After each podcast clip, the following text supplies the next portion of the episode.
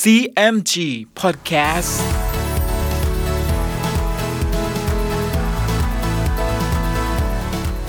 สวัสดีครับ คุณผู้ฟังขอต้อนรับเข้าสู่ CMG Podcast กับผมดรพนการธานนท์นะครับ เรายังอยู่กับเรื่องราวของสามก๊ก ผ่านหนังสือเรื่องสามก๊ก Romance of the Three Kingdoms ฉบับย่อ เรียบเรียงโดย สาระบุญคงครับ เดินทางมาถึง EP ที่ 71 มาติดตามกันต่อนะครับว่า ที่เมืองเกงจิ๋วจะมีเรื่องวุ่นวายอะไรบ้าง ติดตามได้ใน CMG Podcast วันนี้ครับ ตอน สมรภูมิที่เกงจิ๋วฝ่ายเล่าปีเมื่อได้เมืองฮันตงแล้ว ก็ยกทัพกลับมาเมืองเสฉวน แล้วจัดแจงบ้านเมืองจนบริบูรณ์ กระทั่งทหารซึ่งไปสอดแนม ก็กลับมาแจ้งแก่เล่าปีว่า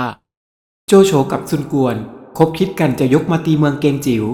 เล่าปีรู้ดังนี้จึงปรึกษากับคงเว้งว่า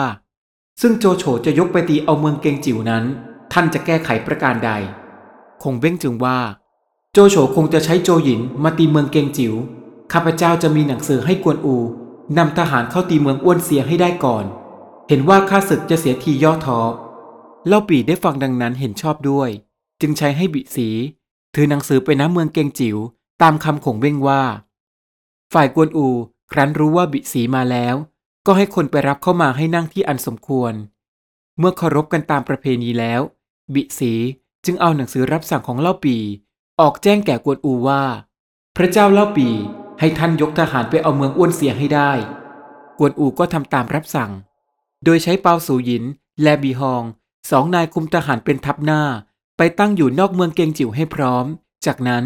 กวนอูก็ให้พนักงานแต่งโต๊ะมาให้บิสีกิน แต่เลี้ยงดูกันอยู่จนเวลายามเศษ จึงมีผู้มาบอกว่า กองทัพหน้าซึ่งออกไปตั้งอยู่นอกเมืองนั้น เกิดเพลิงไหม้ขึ้นแล้ว กวนอูได้ฟังดังนั้นก็ตกใจ ใส่เสื้อเกราะแล้วขึ้นขี่ม้ารีบออกไป ให้ทหารดับเพลิง แล้วรู้ว่าเป็นเพราะเปาโซหยินกับบีฮอง สารวนเสพสุราอยู่มิได้เอาใจใส่ราชการจึงเกิดเพลิงไหม้ขึ้นดังนี้ ครั้นเพลิงสงบแล้ว กวนอูจึงสั่งให้ทหารเอาตัวเปาโซหยิน และบีฮอง ไปโบยคนละ 40 ที แล้วให้ถอดออกเสียจากที่แม่กองทัพหน้า โดยให้บีฮองไปรักษาเมืองลำกุน และให้เปาสูหยินไปอยู่เมืองกังอัน กวนอูก็ให้ตั้งเลียวหัวเป็นแม่ทัพหน้า ให้กวนเป๋งเป็นทัพหลัง ม้าเลี้ยง อีเจียเป็นที่ปรึกษา ส่วนกวนอูนั้นเป็นกองหลวง ยกทหารไปเมืองทรงหยง ฝ่ายโจหยินซึ่งอยู่เมืองอ้วนเซีย ครั้นรู้ว่ากวนอูยกทัพมาจะตีเมืองทรงหยง ก็สั่งให้บวนทง ข้ามไปรักษาเมืองอ้วนเซีย แล้วโจหยินก็ยกทหารออกจะรบด้วยกวนอู กวนอูครั้นเห็นโจหยินยกมา ก็สั่งกวนเป๋งกับเลียวหัวว่า ท่านออกไปรบกับโจหยินแล้ว จงทำเป็นแตกหนี้มาเถิด กวนเป๋งเลียวหัวก็รับคำแล้วยกออกไป และกวนเป๋งกับเลียวหัวก็ทำเป็นแตกหนีโจหยินถึงสองครั้ง ซึ่งในครั้งที่สองนี้ ขณะที่โจหยินไล่ตามกวนเป๋งและเลียวหัวไปได้ 200 เส้น โจหยินก็ได้ยินเสียงโห่ร้องมาจากข้างหลัง จึงให้ทหารซึ่งไล่ไปข้างหน้านั้น ถอยกลับมา และเป็นโอกาสให้เลียวหัวกับกวนเป๋ง กลับหน้าทหารไล่ไป โจหยินแจ้งว่าเป็นกลก็ตกใจ พาทหารหนีข้ามมาทางเมืองทรงหยง แต่ก็ต้องมาพบกวนอู ขี่ม้าถือง้าสกัดทางอยู่ โจหยินสะดุ้งตกใจกลัวมิอาจจะสู้ ก็ลอบหนีไปเมืองอ้วนเซีย ส่วนทหารของโจหยินก็แตกกระจัดกระจายไป กวนอูจึงยกทหารเข้าตั้งในเมืองทรงหยงได้สำเร็จ ฮองฮู ผู้เป็นที่ปรึกษาจึงว่าแก่กวนอูว่า ท่านทำศึกครั้งนี้สะดวกนัก แค่พริบตาเดียวก็ได้ ข้าพเจ้าเห็นว่า ซุนกวนอยู่เมืองกังตังนั้น ให้ลีบองคุมทหารมาตั้งอยู่ที่ด่านลกเขา เป็นแดนต่อแดนจะมาตีเมืองเกงจิว๋ว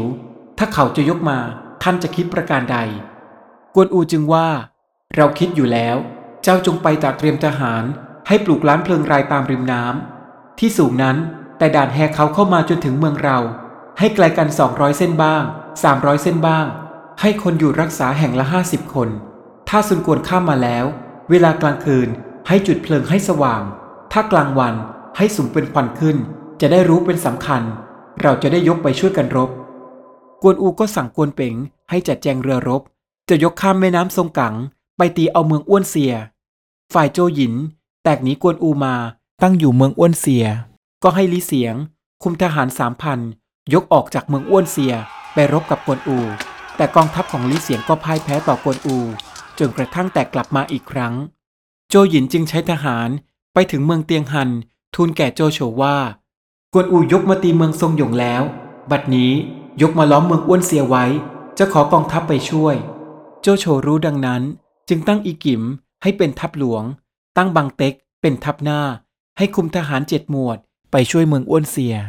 อีกิมกับบังเต็กก็คำนับลาไป เมื่อสองขุนศึกยกทัพล่วงเข้าไปใกล้เมืองอ้วนเสียแล้ว อีกิม บังเต็ก จึงให้ทหารโห่ร้องตีกลองขึ้นพร้อมกัน ฝ่ายกวนอูซึ่งตั้งประชิดเมืองอ้วนเซียอยู่นั้น ครั้นแจ้งว่าอีกิมกับบังเต็กยกทัพมา และกล่าวคำหยาบช้า กวนอูก็แค้นยิ่งนัก จึงว่า ตัวเราก็มีฝีมือเรื่องลืออยู่ในแผ่นดิน เหตุใดไอ้บังเต็ก เป็นแต่คนต่ำช้าจึงมาว่าเราชนี้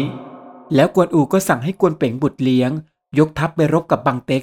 ส่วนกวนอูนั้นจะยกตามไปภายหลัง ฝ่ายบังเต็กเห็นกวนเป่งมา ก็ขี่ม้าออกมายืนอยู่หน้าทหารแล้วร้องว่า พระเจ้าวุยอ๋องใช้ให้เรายกมาจะเอาศีรษะกวนอูผู้เป็นบิดา เองเป็นแต่ลูกเล็ก หาคนคู่กับเราไม่ เองเร่งกลับไปบอกให้บิดา ออกมารบกับเราจึงจะควร กวนเป่งได้ฟังดังนั้นก็โกรธ จึงขับม้าเข้ารบกับบังเต็ก ด้วยกระบวนม้าได้ 30 เพลง ก็มิได้แพ้ชนะกัน ต่างคนต่างก็ล่าทับถอยไป ขณะนั้น ทหารมาบอกกวนอูว่า บัดนี้กวนเป่งซึ่งออกไปรบกับบังเต็กนั้นยังไม่แพ้ชนะกัน กวนอูได้ฟังดังนั้นก็โกรธ จึงสั่งเลียวหัวให้เข้าตีเอาเมืองอ้วนเสีย กวนอูก็ยกทัพรีบตามกวนเป่งออกไป กวนเป่งครั้นเห็นกวนอูมาจึงบอกว่า ข้าพเจ้ารบกับบังเต็กได้ 30 เพลง ยังไม่เอาชัยชนะได้บังเต็กก็ล่าทัพไป กวนอูก็เร่งทหารเข้าประชิดค่ายบังเต็กไว้ แล้วจึงร้องว่า เราชื่อกวนอู ท่านจงเร่งเอาชีวิตมาให้แก่เราเถิดบังเต็กได้ยินเช่นนั้น ก็ออกมารบด้วยกวนอู ทั้งคู่รบกันได้ร้อยเพลงเศษ ก็มิได้แพ้ชนะกัน ทหารทั้งปวงกลัวบังเต็กจะแพ้ จึงตีมาล่อเรียกบังเต็กให้ถอยกลับมา ฝ่ายกวนเป๋ง เห็นว่าบิดาชารากลัวจะเสียที ก็ให้ตีมาล่อล่าทัพต่างคนต่างก็กลับไป ครั้นเวลารุ่งเช้า กวนอูกับบังเต็ก ก็ออกมารบกันอีก และครั้งนี้กวนอูเสียทีถูกบังเต็ก ยิงด้วยเกาทันถูกไหล่ขวา กวนเป่งก็เข้าแก้ช่วยบิดามาค่ายได้ ฝ่ายอีกิมอยู่ในค่าย เห็นบังเต็กยิงถูกกวนอู ก็คิดอิจฉากลัวบังเต็กจะมีชัยได้ความชอบ จึงแกล้งตีมาล่อให้สัญญาณถอยทัพ ฝ่ายกวนอูครั้นกลับมาถึงค่ายแล้ว ก็ให้หมอรักษาแผลเกาทัน ครั้นเวลารุ่งเช้า กวนอูรู้ว่าบังเต็กจะยกมารบ ก็จะออกไปรบกับบังเต็ก แต่ทหารทั้งปวงก็ห้ามไว้ กวนเป่งผู้บุตรจึงสั่งให้ทหารรักษาค่ายไว้เป็นสามารถ แล้วห้ามมิให้บุคคลใด เข้าไปบอกข่าวการศึกกับกวนอู บังเต็กแต่ยกไปยั่วกวนอูถึงสิบวัน ครั้นไม่เห็นกวนอูยกทัพออกรบด้วย จึงปรึกษากับอีกิมว่า กวนอูคงจะบาดเจ็บหนักอยู่ เราควรจะยกทหารทั้งเจ็ดหมวด เข้าตีค่ายกวนอูเถิด จึงจะแก้เมืองอ้วนเสียไว้ได้ อีกิมกลัวว่าบังเต็กจะมีความชอบ จึงห้ามบังเต็กเอาไว้ แล้วยกทหารไปตั้งสกัดทางใหญ่อยู่ ที่ทุ่งจันเขา ไกลเมืองอ้วนเสียประมาณร้อยเส้น ให้บังเต็กไปตั้งซุ่มอยู่ข้างหลัง หวังมิให้ออกรบ ฝ่ายกวนเป๋งครั้นรู้ข่าวแล้ว จึงไปบอกกับบิดาว่า บัดนี้อีกิมกับบังเต็ก ยกทัพไปตั้งอยู่ที่หุบเขา ไม่รู้ว่าจะคิดทำเป็นประการใด กวนอูได้ยินดังนั้นก็ขึ้นม้าพาทหารไปยืนบนเนินเขาแห่งหนึ่ง แลไปเห็นพวกอีกิม บังเต็ก ตั้งอยู่ในหุบเขาแห่งนั้น และมีแม่น้ำทรงกังไหลเชี่ยวอยู่ไม่ไกล กวนอูดีใจจึงว่าข้าศึกตั้งอยู่ที่แคบ เห็นเราจะคิดทำการได้สะดวก แล้วก็พาทหารมาค่าย จึงสั่งให้ทำเรือรบน้อยใหญ่ ตระเตรียมไว้เป็นอันมาก กวนเป่งจึงถามกวนอูว่า บัดนี้เราจะยกทัพโดยขบวนทัพบบก เหตุใดท่านจึงให้เตรียมเรือเช่นนี้ กวนอูจึงบอกแก่กวนเป่งว่า บัดนี้ อีกิมบังเต็ก ยกถอยออกไปตั้งค่ายอยู่ทุ่งจันเขาในหุบเขา เราเห็นว่าที่นั่นเป็นที่ลุ่ม ตำบลเราเป็นที่ดอน เห็นว่าในเดือนสิบฝนจะตกหนัก น้ำจะเกิดมากก็จะท่วมที่ค่าย คนทั้งปวงก็จะลำบาก หาที่อาศัยไม่ได้ เราก็จะยกทัพเรือไปรบเอา เห็นจะได้โดยง่ายกวนเป่งได้ยินดังนั้น ก็นบนอบเห็นชอบด้วยบิดา วันหนึ่ง ฝนก็ตกหนักมากจนท่วมค่ายของอีกิม บังเต็ก ทหารได้ความลำบากจมน้ำตายเป็นอันมาก อีกิมกับบังเต็ก และทหารที่เหลือตายนั้น ต่างคนต่างหนีไปอาศัยอยู่บนเนินเขาน้อย และอีกิมกับบังเต็กนั้นมิได้อยู่แห่งเดียวกัน ครั้นเวลารุ่งเช้า กวนอูก็ให้ทหารโห่ร้อง โบกธงตีกลองและยกทัพเรือเร่งรีบมา ฝ่ายอีกิมมีทหารอยู่เพียง 60 คน เห็นกวนอูยกมาก็ตกใจ จึงยอมอ่อนน้อมต่อกวนอู กวนอูจึงให้เอาเรือรบ มารับตัวอีกิมไป แล้วกวนอูก็นำขบวนเรือรบ ไปล้อมเนินเขาที่บังเต็กกับทหาร 500 นายจนมุมอยู่ จากนั้นก็สั่งให้ทหารระดมยิงเกาทัน และทิ้งก้อนศิลาเข้าไปเป็นอันมาก จนทหารของบังเต็กตายลงสองส่วน ทหารของบังเต็กเห็นเช่นนั้น ก็รักตัวกลัวชีวิต จึงชวนกันไปเข้าเป็นพวกกวนอูสิ้นฝ่ายบังเต็กนั้น เหลืออยู่แต่ตัวผู้เดียว ก็พยายามที่จะหลบหนีกลับไปที่เมืองอ้วนเซีย แต่จิ้วฉองซึ่งเป็นทหารเอกของกวนอู ก็จับตัวของบังเต็กได้ กวนอูจึงให้เอาตัวบังเต็กไปฆ่าเสีย ฝ่ายโจหยินซึ่งอยู่ในเมืองอ้วนเซีย ก็ตั้งรักษาเมืองไว้มั่น กระทั่งอยู่มาสามวัน น้ำก็ลดลง ฝ่ายกวนอู จึงแบ่งทหารไปตั้งอยู่ที่ตำบลเกียบแฮอัน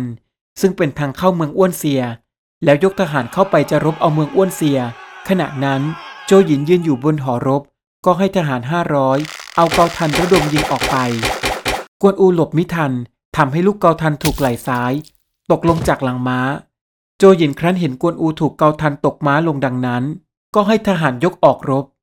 กวนเป๋งจึงต้องแก้สถานการณ์ โดยให้ทหารรบสู้ จนกระทั่งฝ่ายโจหยินก็ถอยทัพกลับเข้าเมือง จากนั้นกวนเป่งก็พากวนอูกลับเข้าค่าย แล้วให้ชักลูกเกาทันออกเสีย ซึ่งลูกเกาทันนั้นอาบด้วยยาพิษ กวนอูก็เจ็บปวดเป็นกำลัง กวนเป่งจึงรับหมอเทวดาหัวโตมารักษากวนอูจนหาย หมอหัวโตจึงว่าแก่กวนอูว่า อันแผลนี้เพิ่งหาย ท่านจงระงับความโกรธกว่าจะท่วนร้อยวัน พิษเกาทันจึงจะหายสนิท ซึ่งกวนอูก็รับคำ และขอบใจหมอหัวโตนัก เรื่องราวกำลังเข้มข้นและสนุกเลยใช่ไหมครับ ในอีพีหน้ามาร่วมลุ้นกันต่อนะครับว่า